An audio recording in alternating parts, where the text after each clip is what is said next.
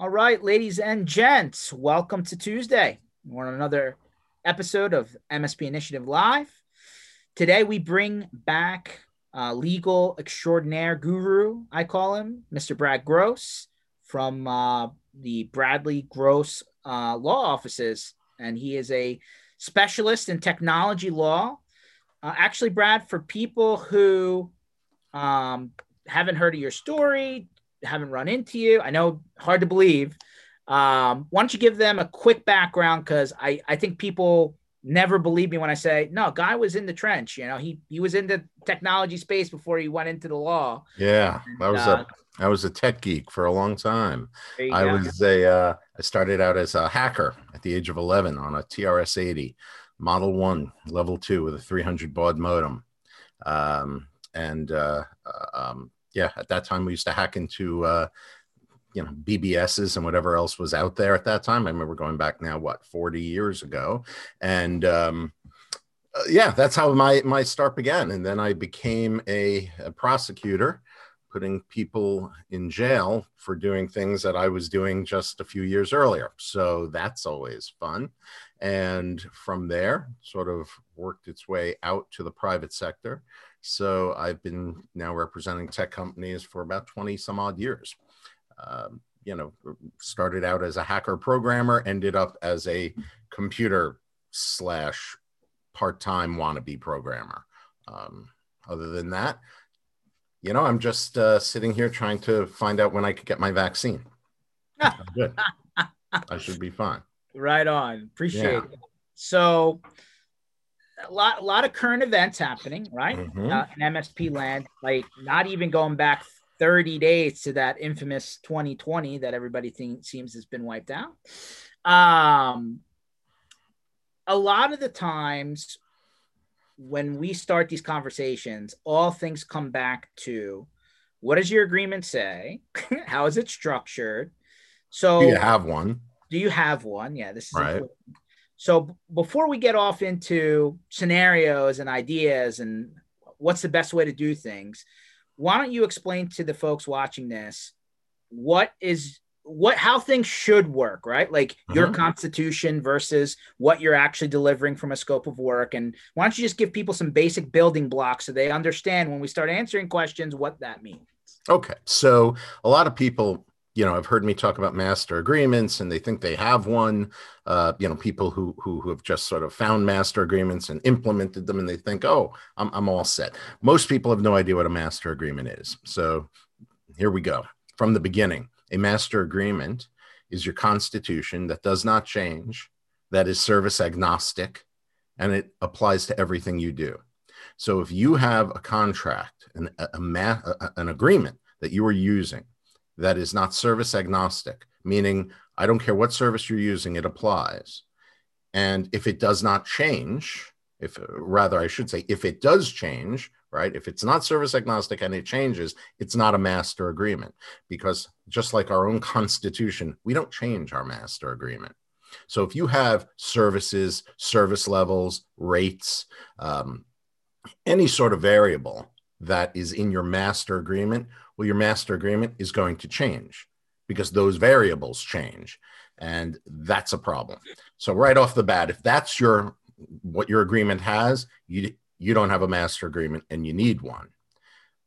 On the flip side of the same coin, all of those variables that I just talked about, your services, your rates, your your hours, uh, anything that if I said to you, I'm going to quadruple what I'm paying you, I'm going to quadruple what I'm paying you. Can I do better?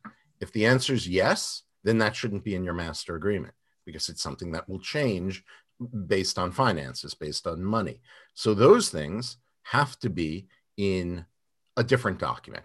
They can't be in your master agreement. So there are a couple of ways to go about it. You could create statements of work, which are descriptive narratives that describe what you're going to provide, when you're going to provide it, how you're going to provide it, and so forth. Those statements of work are governed under your master agreement, but they are not incorporated into it because we don't change our master agreement. They're not attached to the master agreement because if you attach it, you've changed your master agreement. They're governed under it, but they are standalone narratives. Alternatively, uh, for those of you out there who are using uh, quoting software, and and there are a lot of different ones. I mean, we could rattle them off. You have ConnectSell and, and Proposify and Zomentum and all of these these quoting software uh, applications. If you're using any of them, well, then what you want to do is put your services and, de- and deliverables in a quote, right? In a quote, and from there you can attach to the quote if you need to a description of those services because you don't want your quote to go on for 20 or 30 pages. A quote should be like a receipt when you buy something a receipt. I bought this this is how many i bought this is the price. Maybe a couple of terms from there and then everything after that can be attached in maybe a user manual of sorts a statement of service that can be attached to your proposal all of which is governed under that master agreement that never changes. That's the paradigm that you should all be using. If you're not using it, well, then you're doing something wrong. That's okay. my that's my position. So no, that's I just wanted a good foundation, right? Because a lot of the times when we get sessions, there's a lot of questions around how to structure things, how to present things, how to do things, and so this is like our our starting point. Sure. So, a lot of what MSPs do is package some sort of bundle of services from a right. bunch of upstream vendors. And I've had many conversations with you about this. I don't think this has changed, but I'm going to ask you again.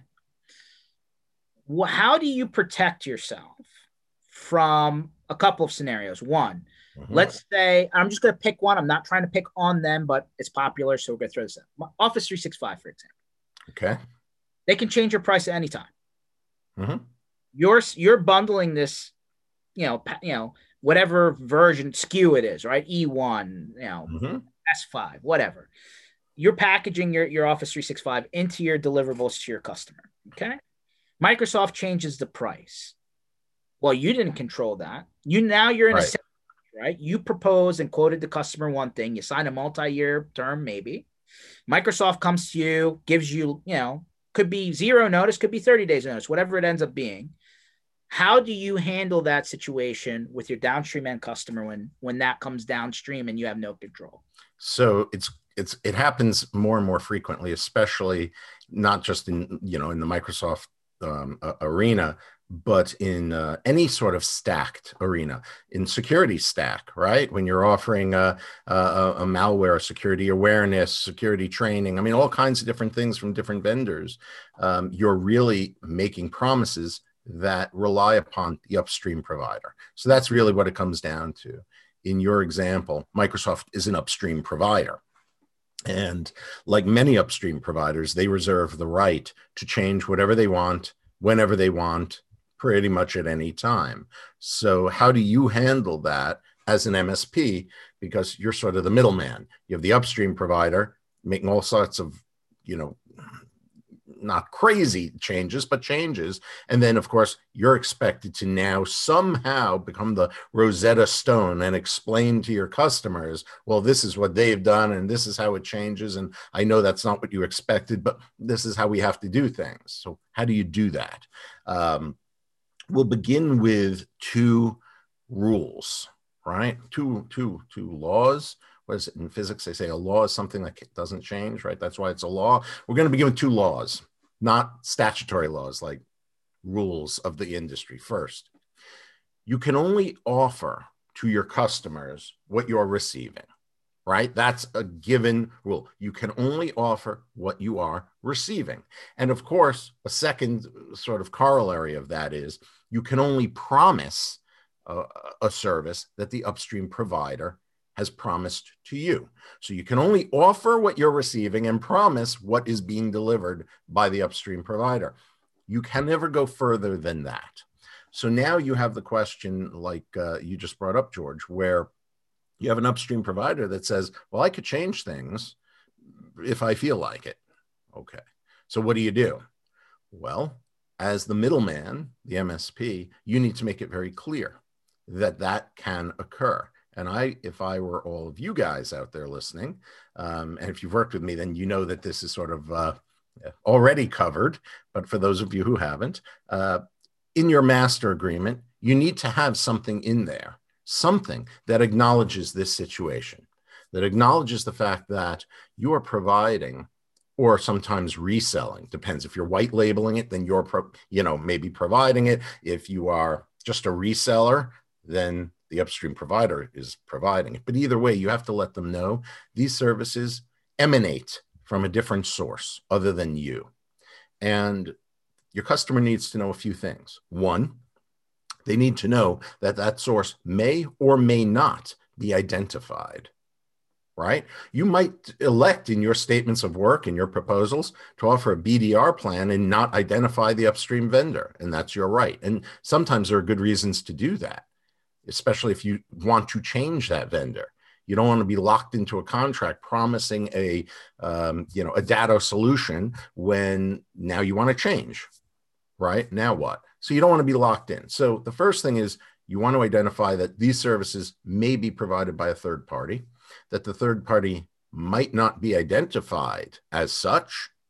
And third, that you are not a guarantor or an insurer of those third party services. And if those third party services go down, well, you may be able to facilitate a workaround, right? You may be able to work something out, maybe, but you're not going to take responsibility, financial or otherwise, for the downtime of a third party provider. So, that so, needs to be in your MSA.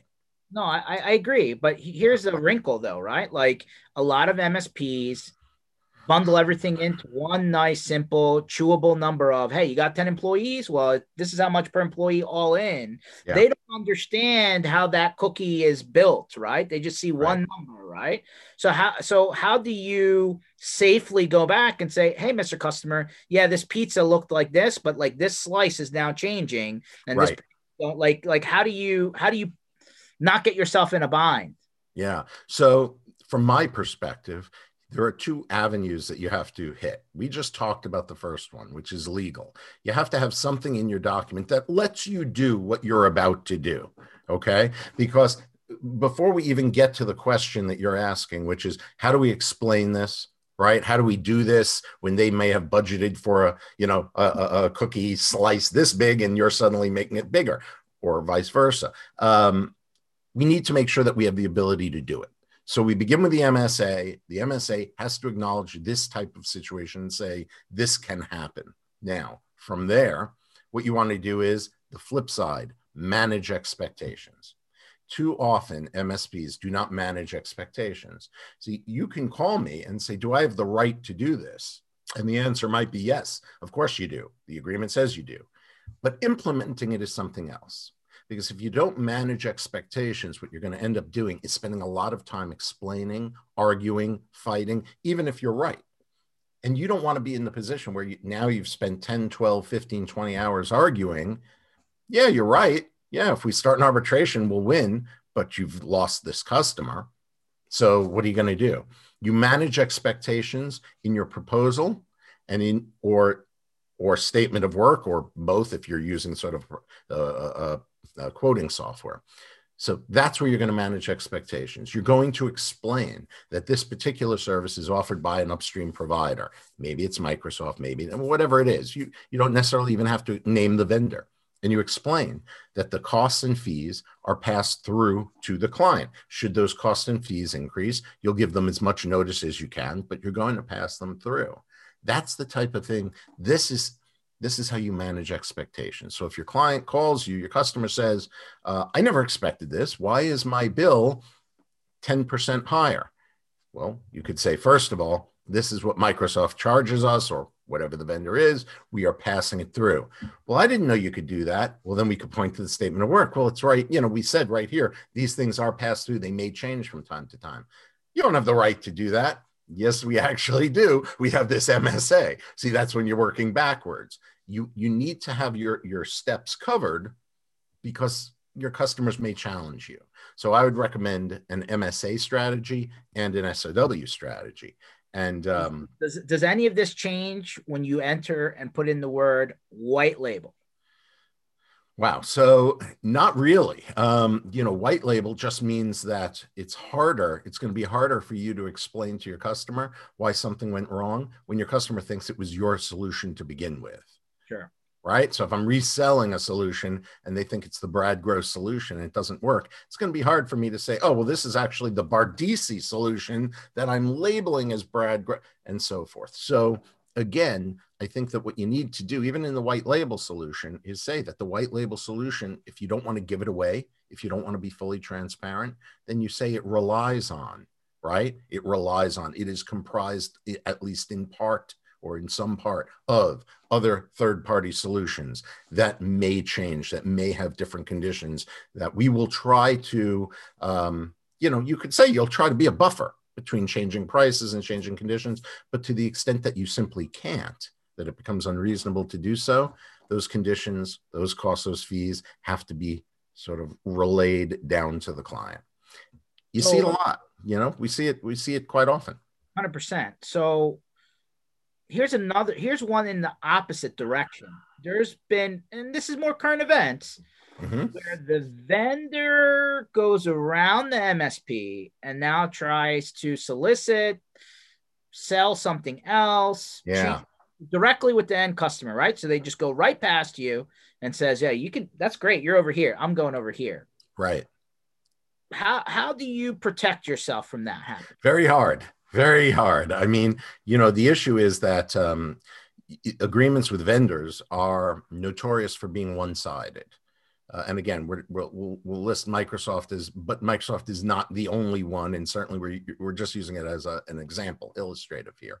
But they are generally one-sided. We can change this agreement at any time by giving you notice. If you don't like it, stop using our service. Well, it's not always that easy to just stop using the service, but that's the agreement you're given. We could change our prices if by giving you notice. Okay. so again, not always that easy. Now, what I have found is that over the years, upstream providers are becoming more MSP friendly because they need to rely on MSPs. The community is significantly larger. And, uh, you know, a provider that gets the reputation for not being MSP friendly or circumventing MSPs certainly probably does won't have a, life, a long lifespan in this industry.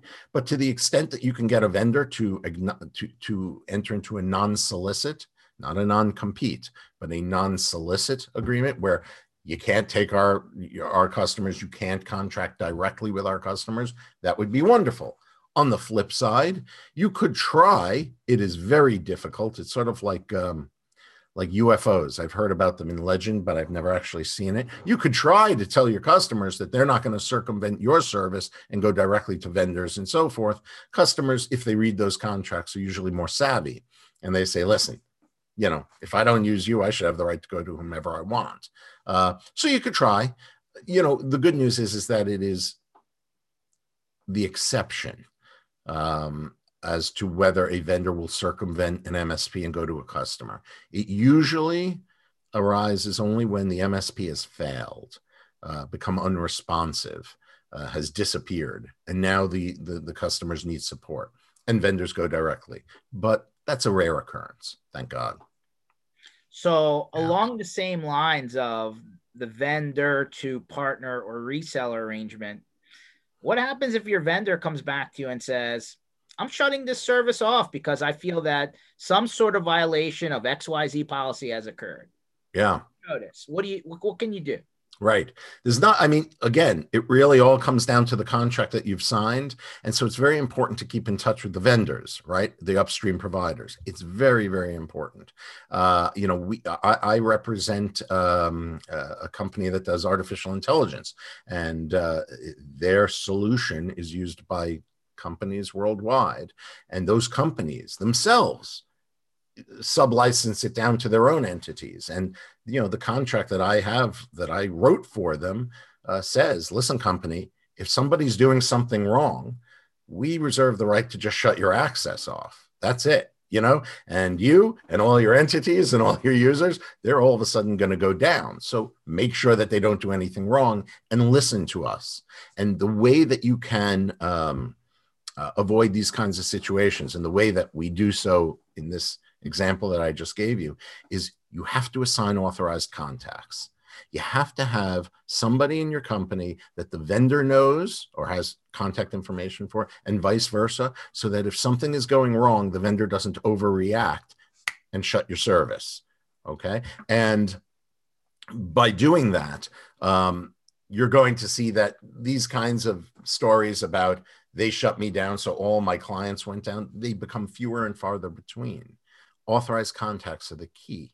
Just make sure that in, in giving authorized contacts, you don't have so many that you've spread responsibility so thin that no one has responsibility for anything.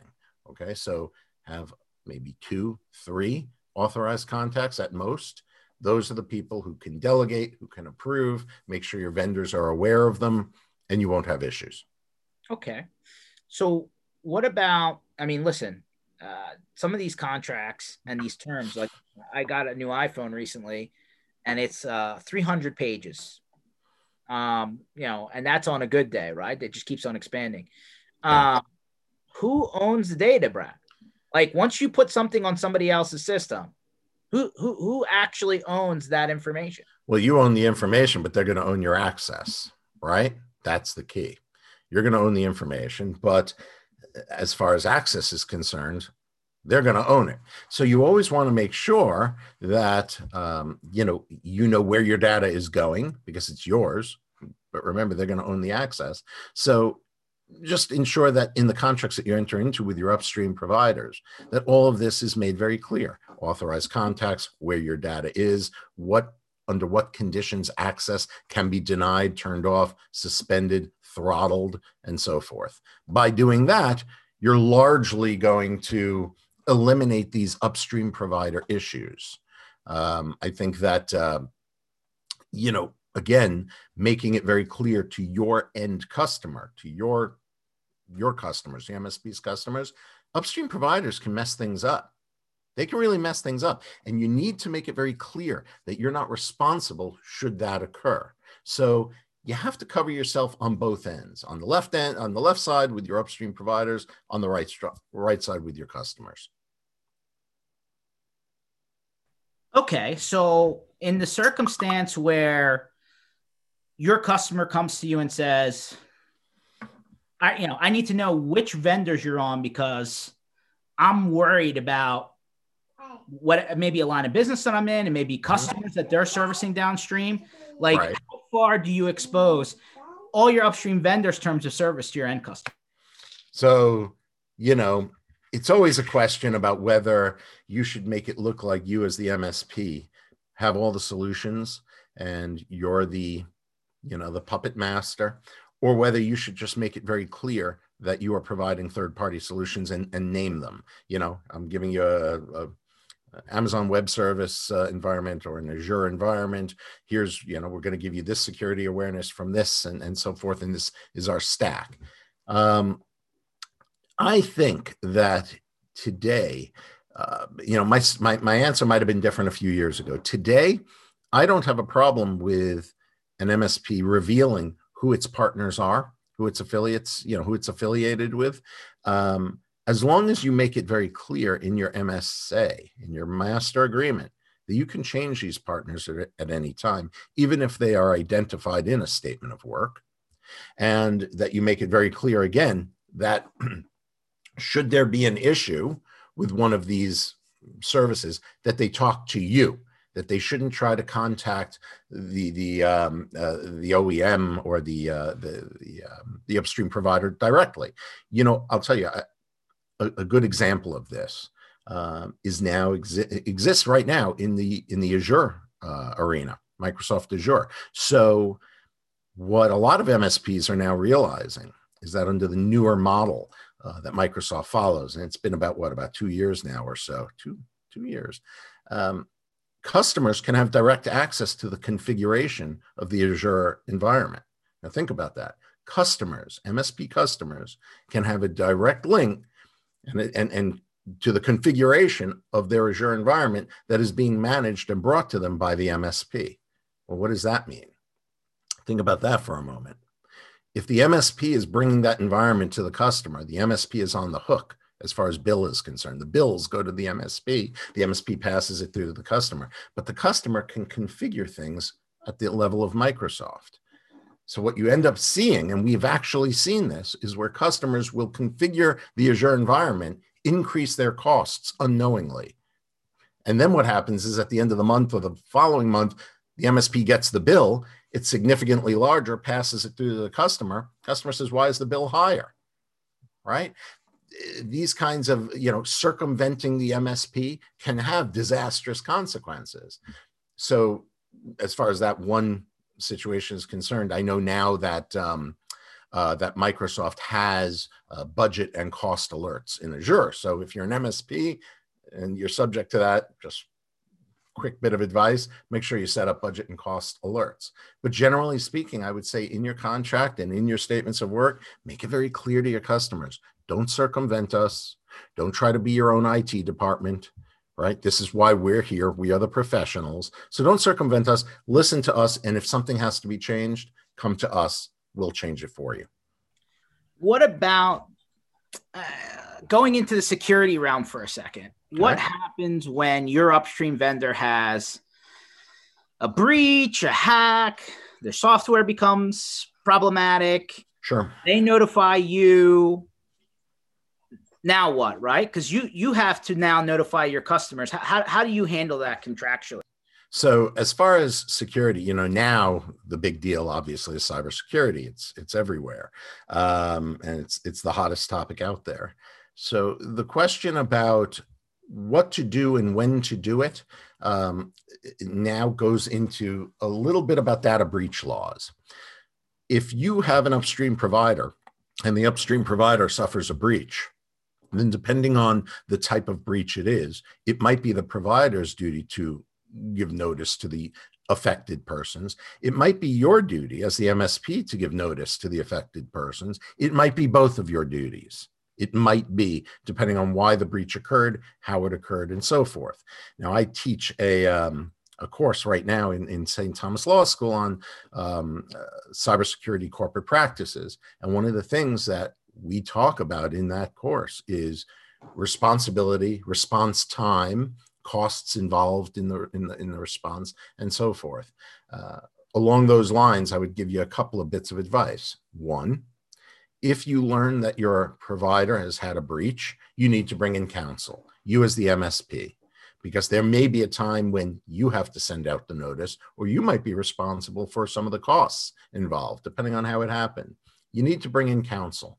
Do not assume that, oh, we'll just tell our customers that, um, you know, this upstream provider had a breach. It'll be fine. They'll resolve it. It doesn't work that way.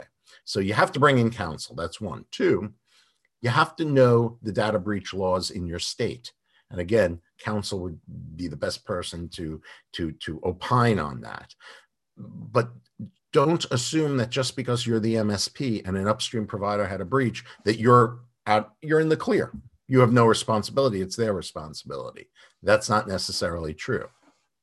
Also, and I think we have talked about this on prior MSP initiatives, every MSP needs to have a security incident uh, response plan. Every MSP needs to have one. A security incident response plan is a plan that you're going to put in place should there be unauthorized contact, should there be a breach, should something go wrong. That is not the time when you're going to first sit down and say, all right, who are we going to call and who are we going to involve in this in this situation? That's not when it should the decisions are made. Have an incident response plan in place. And we can talk about, if you like, what should go into those, but have it in place because upstream providers fail. They, they have breaches of security, they have uh, um, uh, uh breaches of contract and services. Well, it happens. Just be prepared, both in your MSA and your SOW. Have a security incident response plan on your own end, and you should be okay. What happens if a customer doesn't pay their bill and mm-hmm. you then delete their data, but then they come back asking for it? What happens? Ah, well, yeah, that's uh, that's a interesting one. We've had that pop up several times. We've had a lot of uh, people contact us with that situation. They and you know where it really happens where the relationship ends badly. So when the relationship ends badly, a contract is over, maybe the client, the customer didn't pay the last two or three months. So you say, that's it, we're shutting you off. And as soon as the day, you know, the day comes, it gets shut off, the MSP deletes the data or tells its third party provider, release the data, delete it, it's done. And then two weeks later, they come back and say, where's our data? So, especially if you have a bad relationship with the customer, you're starting off already in a, in a bad place. Couple of things, couple of ways to address this. First, again, foundationally speaking, you always need to make sure that you have the contractual right to do whatever you're going to do right just like we talked about earlier with upstream providers how you secure it in the msa then the sow get your you know self in, on the right path for this issue again msa it should say in your msa that you have no duty in fact you will not you will not keep their their data for longer than a period of time after the, the, the agreement is terminated it's a creature of contract. If they agree, they agree. Now, sometimes there are statutes and situations where that doesn't apply, like under HIPAA. It may require you to hang on to that information until you can destroy it uh, with with the um, under directions of the covered entity and so on. But we're not going to get into that right now. Generally speaking, it's a creature of contract. Tell them that you have no duty to keep that data, and then, of course, have a document destruction policy in your company your company should actually have, you know, sometimes you hear them called um, document retention policies. Okay, document retention policies. That's a really nice way of saying a document destruction policy because a retention policy says we're going to destroy things. So call it what it is. A document destruction policy is important to have for a few reasons. One, no one can accuse you of acting subjectively. Oh, you destroyed my records because we got into an argument over billing. You don't destroy anyone else's records. You put us in a bad place. We're suing you. Right? You don't fall into that situation. The other thing that it helps with is it gets rid of data that's in your possession that you have no need to keep. Why do you, if I was your customer, why do you want to keep my data? Why? It's just one more thing that you have to keep track of. If I somehow get into a problem on my end, now people are going to start subpoenaing you to give me the data that's in your possession. And you're going to turn around and say, wait a minute, Brad hasn't been a customer in three years. It's going to cost a lot of money to go through the archives. Why should we have to do it? Answer because you were dumb enough to hang on to that data. That's why, because you weren't smart enough to destroy it. So document destruction policies not only avoid situations where people can accuse you of being subjective, acting unfairly, and so forth, uh, inconsistently, but they also eliminate the possibility that you get pulled into situations that are not of your own doing, that have nothing to do with you, and so on. This, actually, up, this actually brings up a case. Yeah. I'm not use names, but we're right in the thick of it. So let's bring it out here. Okay how responsible are you for the privacy of your customers' data? If somebody comes knocking on your door, yeah. like a government agency, and they say, "I want this," don't you like? Uh, uh, how far do you have to go to say, "Well, hold on, that's not my data to give"? Yeah. Well, a couple of there are a couple of ways to approach that, right? We're going to begin with the fact that if you are subpoenaed, right? If you are subpoenaed, if the government or, or, or a, a court issues a subpoena saying turn over the information, assuming it's a valid subpoena, assuming it's a valid court and subpoena, they have jurisdiction, all that, you know, legal mumbo jumbo, assuming your lawyer says it's a valid subpoena. The answer is you got to turn it over. That's the way it goes. Okay. Uh, and you're not going to be able to, by contract, say, well, I have a contract that says I have to keep it confidential. That's between you and your, you know, and your customer. Turn over the information when you're subpoenaed to do so. All right. As far as that's concerned, that's one end. There is no current federal cyber privacy and cybersecurity law, federal, okay? It doesn't exist. There is no single overwhelming law or statute that someone could point to and say, under all circumstances, this has to be private or this has to be secure and so on. There are individual laws that impact specific situations. HIPAA impacts personal health information. Gramm Leach Bliley will do financial institutions. Uh, Sarbanes Oxley, to the extent it has amb- a little bit ambig- ambiguity in that as far as privacy is concerned, but that relates to public companies and how they are handling their information. All right. we're, we're talking about yeah like for the guys who are keeping track outside of the country we're talking about something like what europe has with gdpr right okay a, right a, we don't have that overarching privacy policy Right. We don't have that. US doesn't have that. And candidly, there's nothing on the radar right now that I would say, oh, within the next six months, it'll be there. No, right now it is a, it is it, the environment are is independent fiefdoms. You have health here, you have financial institutions here, you have public companies here, and each one is controlled by um, a statute and that statute might be enforced by different government entities. But there is nobody who can say, um, I'm not dealing with personal health information. I'm not dealing with a, a, a bank or financial institution. I'm just an MSP backing up a trucking company's, uh, you know, system, monitoring, maintaining it, giving them, uh, you know, that kind of service. What about them? What about them? What privacy laws exist? Answer: None, really. What you're going to be expected to do, however, is you're going to be expected to act reasonably. Reasonably. You always have to act reasonably when it comes to privacy and security because built into every contract, whether you say it or not, whether there is a law about it or not, it is built into every business relationship is a standard of reasonableness. So if you can, if you are found, yeah, reasonableness. So if you, right, I don't always act reasonably. I'm doing my Chris Farley, right? I don't always enter into contracts like I should. Um, so the the the idea of reasonableness is an important one because it means that you're expected to act as any other solution provider in your position would act.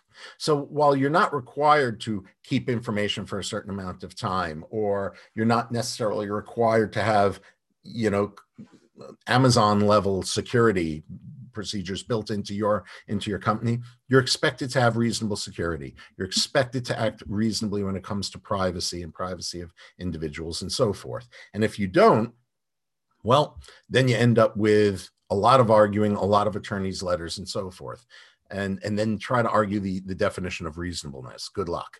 Good luck you know? So the answer is no there's no over overarching privacy law right now for most msps but act reasonably. Act reasonably. Always err on the side of caution obviously uh, because it's just not worth the time and expense if you don't. All right. So for everybody who's actually live on this session there's a q&a there's a chat. If you have specific questions don't hesitate. We're kind of in the back end of this. And if you have burning questions that come to the top of your head, I want to get those answered. Well, I keep on rapid firing, Brad, because I talk to people all day long and these things come up all day long. That's what you do. Uh, yeah, for sure. Brad, Brad, how enforceable, um, you know, like we talked about in the past situations where the MSP signs up a customer for a three year deal. I'm just using right. that and the customer wants out, and we always said, hey, if the customer wants out, they're going to get out. How right. how easy is it for you to get out? Like if your customer ends early, right? You had a three year right. deal, you're in, they're like, I'm not paying you anymore, forget it. But right. you signed a contract upstream to match their contract terms, yeah. got it, you know, the right pricing or have you. Are you, you know, are you stuck? That's the problem, right? And that goes back to what we originally started to talk about, which is you can't offer more than you're getting, right? And you can't promise more than you're getting. So if you have signed on the upstream with the upstream provider a three-year deal, let's say, you can't really offer your customer the ability to terminate without cause by giving me 30 days notice. They don't match up. You're locked into three years, your customer's locked into 30 days, essentially. It's really a month to month that you have because if they could terminate with 30 days notice, it's a month to month contract. So you always have to make sure that these that the sides equate, right? That it's equal on on each side of the um, equal sign in the middle of it. Um, I think that you know, as far as termination without cause, if you're locked into these long-term relationships, make sure your clients cannot terminate without cause. On the flip side, on the flip side, I can tell you that um, long-term contracts, there are two schools of thought as to whether MSP should be using them or not, right? The first school of thought, and this is sort of what you touched on, um, uh, George, which is, uh, you know, if I have a long term contract, they're locked in, and that way I can value my company. I know what my company is worth. The flip side, like you just said, if customer wants to get out of that contract, they can probably make your life so miserable that they're going to get out and you're going to wish that they got out. So as far as should you even be using these three year contracts, I would say always have a term in your statement of work that describes the services.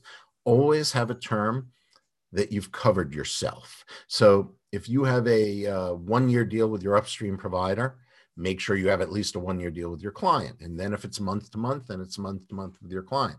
But don't make guarantees and promises that they can get out with 30 days if you can't do it on, on the other end.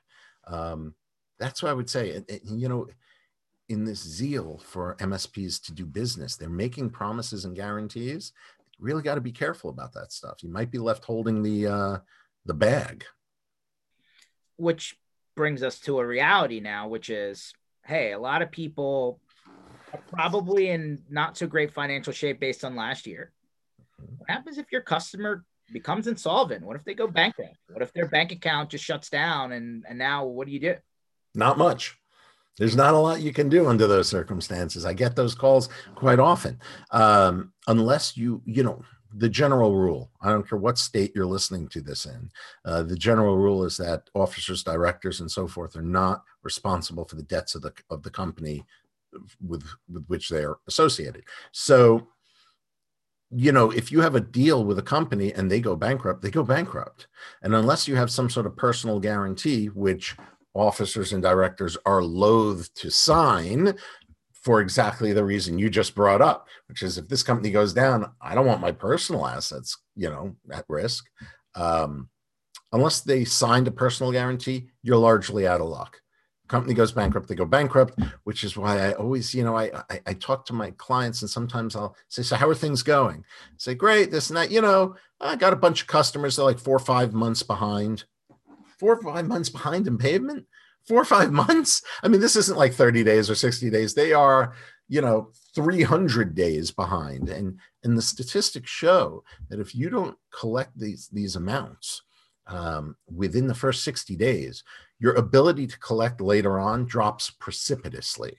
So, a word of caution, just as a business kind of uh, uh, a thought to your to your attendees today, don't let these receivables go too long because if they go bankrupt, you're out of luck. You're holding the bag, and the ability to collect is is much tougher after about sixty days. Much tougher. What What do you tell people in the situation where? Um, they do need to take a legal action, right? Their customer, yeah. you know, you do need to file a lawsuit because somebody does owe you money, right? But the system's just backed up, right? Like the, the court system's so far behind because their people aren't even in there to stamp the paperwork to say that it's there. You know what I mean? Like the sure. system itself has slowed down, uh-huh. which then prevents you from being able, able to even get something as simple as a default judgment or something like that. Agreed which is why I think there are a couple of things that you need to do right now. One, I think that arbitration is is a very very uh, strong um, option for a lot of companies, and that should be in your agreement. Because if you don't put it in your agreement, then you're not entitled to arbitrate. Both parties have to agree. So if it's in your agreement, then you can arbitrate. The arbitration goes a lot faster than the court system that's bogged down court system is not used to doing things online and by Zoom and video they've been we've been doing video arbitrations for a decade or more. So this is not new to that forum. The other thing that you're going to want to make sure is that your agreement says that whoever wins in this arbitration gets its attorney's fees. That's important. That is that single provision, I would say, has settled. God, I, I don't know the exact percentage, but I would say it's close to half close to half the cases that I have been involved in from a litigation perspective have uh, where it revolves around a contract end up settling on that provision. If I win, I get my attorney's fees. If I lose, I have to pay yours. Now, why is that important? Because there is what we call the American rule in the United States, which says that if you have to sue for breach of contract and you win, you get damages, right? You get what you're entitled to, maybe some interest and so forth. You don't get attorney's fees. That's the rule. You do not get attorney's fees. Everyone pays their own fees. So to pursue $20,000, you might spend 50. So congratulations. You got your money, but you've lost the war. But if you have a provision in there that says the prevailing party gets its fees, the whole world changes. The whole world changes, right? If if somebody owes you five thousand dollars, send them a letter. Uh, you know, you owe us five thousand dollars. Here's what we're going to do. On Monday, we're going to contact our attorney. He charges $500 an hour. The provision here says, you know, if we win, um, you're going to have to pay our attorney's fees.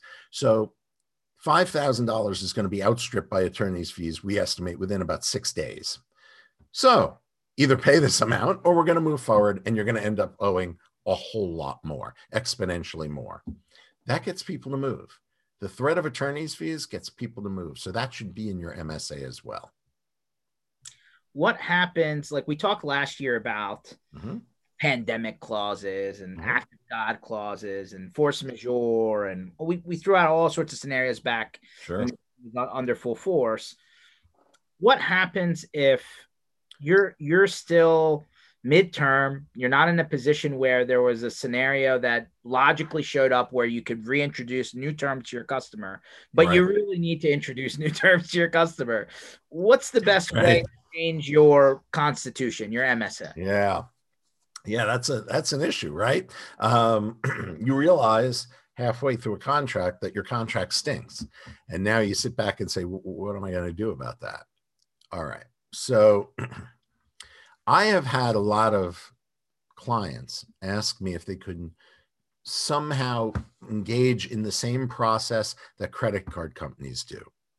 Because you know credit card companies what do they do when they change their agreement or their terms? They send you a notice and they say we're changing it as of um, uh, february 15th today's the 19th february 15th uh, you know a little over a, a little under a month from now we're changing our terms.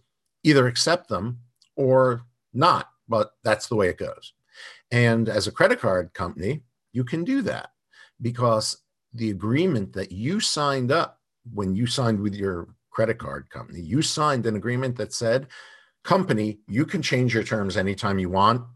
And that's how it is. Doesn't work for the MSP industry. And here's why.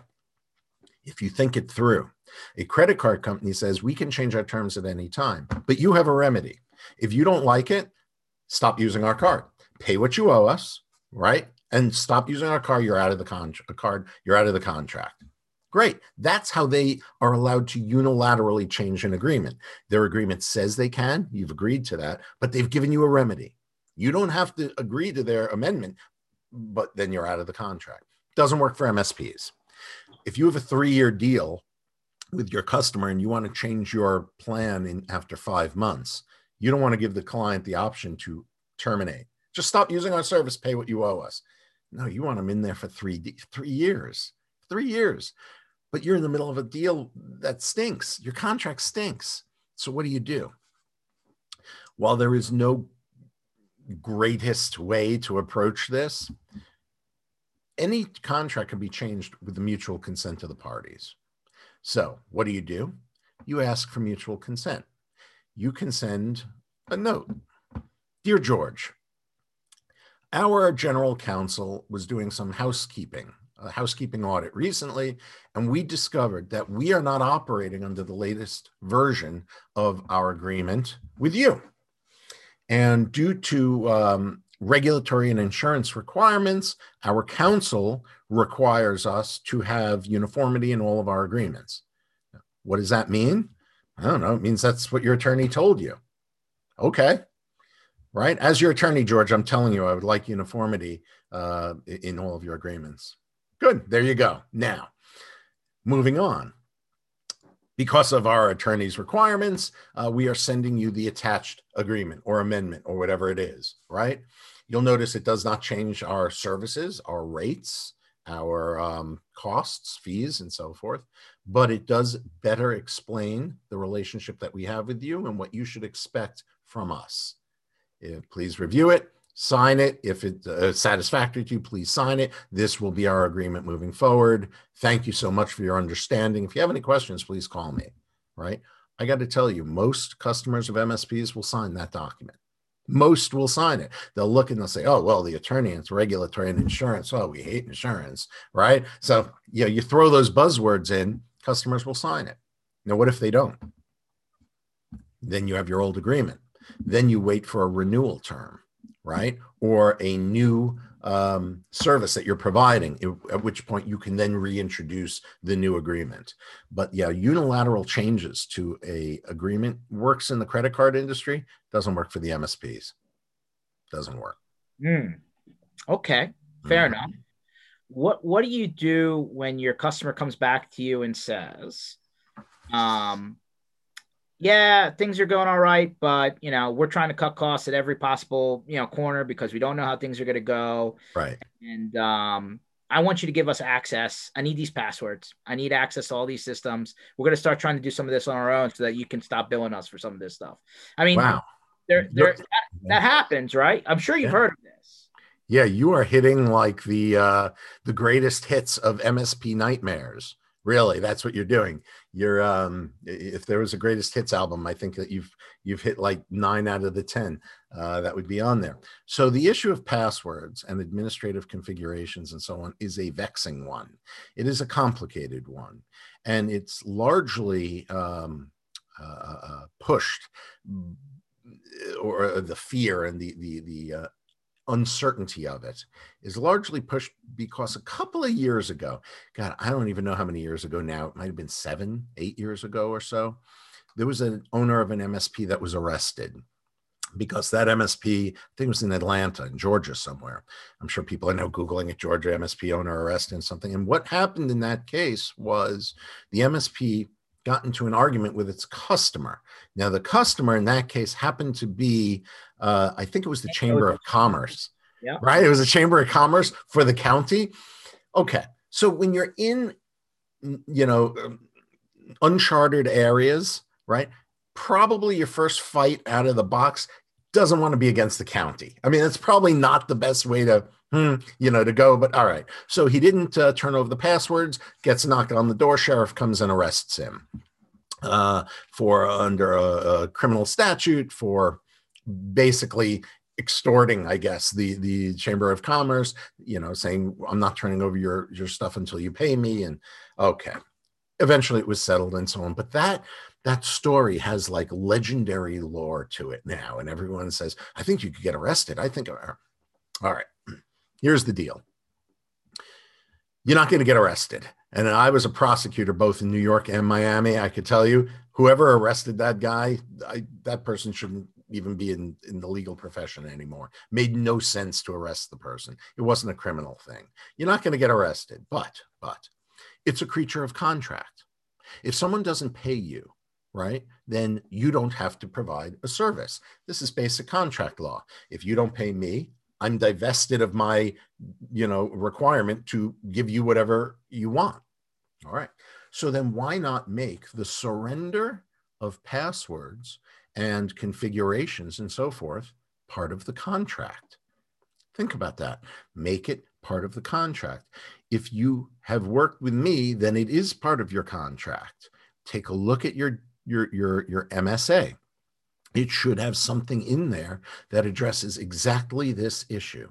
You know, the retreat. Think about this. If I said to you, I want all my passwords, admin configs, and so forth, there are a lot of reasons why you might not want to turn that over immediately. One, you have to pay someone to do that, right? You're paying an associate or a, uh, an employee of yours to go and look this stuff up. Someone has to cover those costs. Two, those passwords might be generic ones that you use for all your customers. Now you have to go and change that or change others. The point is, there are real services that are involved in this. Hear what I'm saying services. I don't know any MSP that is providing free services. And if this is a service, then this should be one that in your MSA is explicitly defined as a service retrieval of passwords, logins, administrative configurations, whatever it might be, is a service that we provide. If you are not paid up with your fees, if you are in default, right? You know, you could lay out all the parade of conditions that could occur. But the bottom line is if we haven't been paid or if we don't or you're not paying your bill, we're not going to provide the service to you. Now what? Now they agree. So now they said, well, we need our passwords. We can't move without it. Right. Pay your bill. Well, you have our passwords. Right. Pay your bill. Right. Um, well, we're going to sue you. What are you going to tell the judge? You're going to tell the judge that we entered into a contract where we explicitly agreed to pay for this service. We're not paying for that service, but we want you, judge, to give us our passwords anyway because we should. Really? I mean, so the idea is and these are these these are the realities these are the situational realities that i talk about with you and all my clients when i say this is why you need somebody reviewing and drafting your agreements that knows this industry that deals with this every day right I have dealt with realities all the time where MSPs say I'm not being paid. They want the password. Now what? Well, if you're using the contract I wrote, yeah, it says right there. They don't get it unless they pay. Thank you. That's it. So these are the realities that every MSP needs to think about, you know, and coming sort of full stream, because I know we're almost close to the end of the hour, you know, dealing with upstream providers. What are the issues? An upstream provider might fail. It might change its terms, right? It might directly deal with the customer, like the Azure example I gave earlier. I mean, all of these realities, you need to address them, right? Uh, security, what could happen? Something could happen. There might be a breach. What are your responsibilities? How have you parlayed that into an agreement? How have you expressed that in an agreement? If the answer is I haven't, well, then you have a problem. And now coming full circle to uh, to this issue about passwords and so forth, it needs to be in the agreement. It's a situational reality that needs to be there. You don't want to have to deal with this reality when it happens because at that point now you're going to be spending money on your attorney. You have a disgruntled customer so he's going to have an attorney that's threatening. That's not the time to do it. So get it done right at, at, at the outset. 100% now there's a lot of good stuff in this session. Every session we touch on areas that we didn't touch before but this is good. This is why we do them we're always learning um, something 100% so for everybody that's on here and for everybody that's going to watch this later if you think that brad could help you if you think that you might need a refresher, you need your agreements reviewed, you might be in a pickle where you need some advice, you know, so that you, you know, double check yourself before you go and start sending stuff to people, then that's exactly what Brad does, you know, and I want everyone to know how to get a hold of Brad. Where, where can they find you? Uh, they can find me at the website, right? bradleygross.com, or they can drop an email at uh, info is probably the best way to do it. Info at bradleygross.com. Tune into our uh, podcast. We have our own broadcasts, as I call them, as you know. In fact, you've been a guest on them uh, at technologybradcast.com. Uh, we just did one, in fact, about uh, just yesterday. We just released it yesterday about what happens when you're dealing with someone in a company, right, in your customer's company, and they sign a deal and everything's going great, and that guy disappears gone. And then the customer turns around and says, We want out of the contract. And you say, Wait a minute, what do you mean you want out of the contract? We have a three year deal. Joe signed it. Well, Joe's not here anymore, and Joe didn't have authority to sign that deal. Now what? That's a good one. that's, what the, that's what this week's podcast is about. I'm gonna go back and listen to that one. That's a good. That's yeah. a good scenario. Technologybradcast.com. Put that on the 11th of the 10 doomsday scenarios that we. That's the 11th when Joe disappears. Awesome. Well, everyone, I appreciate you for watching. Stay tuned. MSP Initiative Live Tuesdays and Thursdays, one o'clock Eastern. We will, you know, try and beg and plead for Brad to come back, um, you know, in the near future because there's always questions, you know, on the legal front, and uh, this is the person that we know has those answers. So why why go anywhere else? Appreciate Thanks, George, for, for joining Brad, and touch base with you soon. You too. Take care.